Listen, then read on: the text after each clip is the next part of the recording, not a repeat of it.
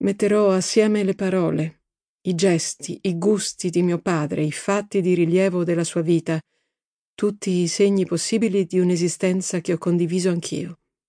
Nessuna poesia del ricordo, nessuna gongolante derisione.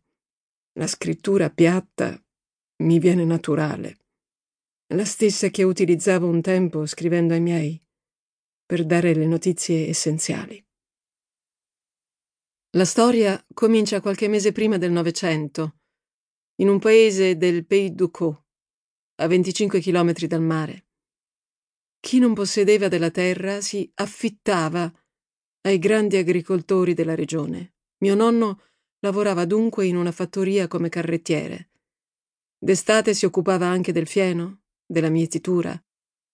Non ha mai fatto altro per tutta la vita, dall'età di otto anni.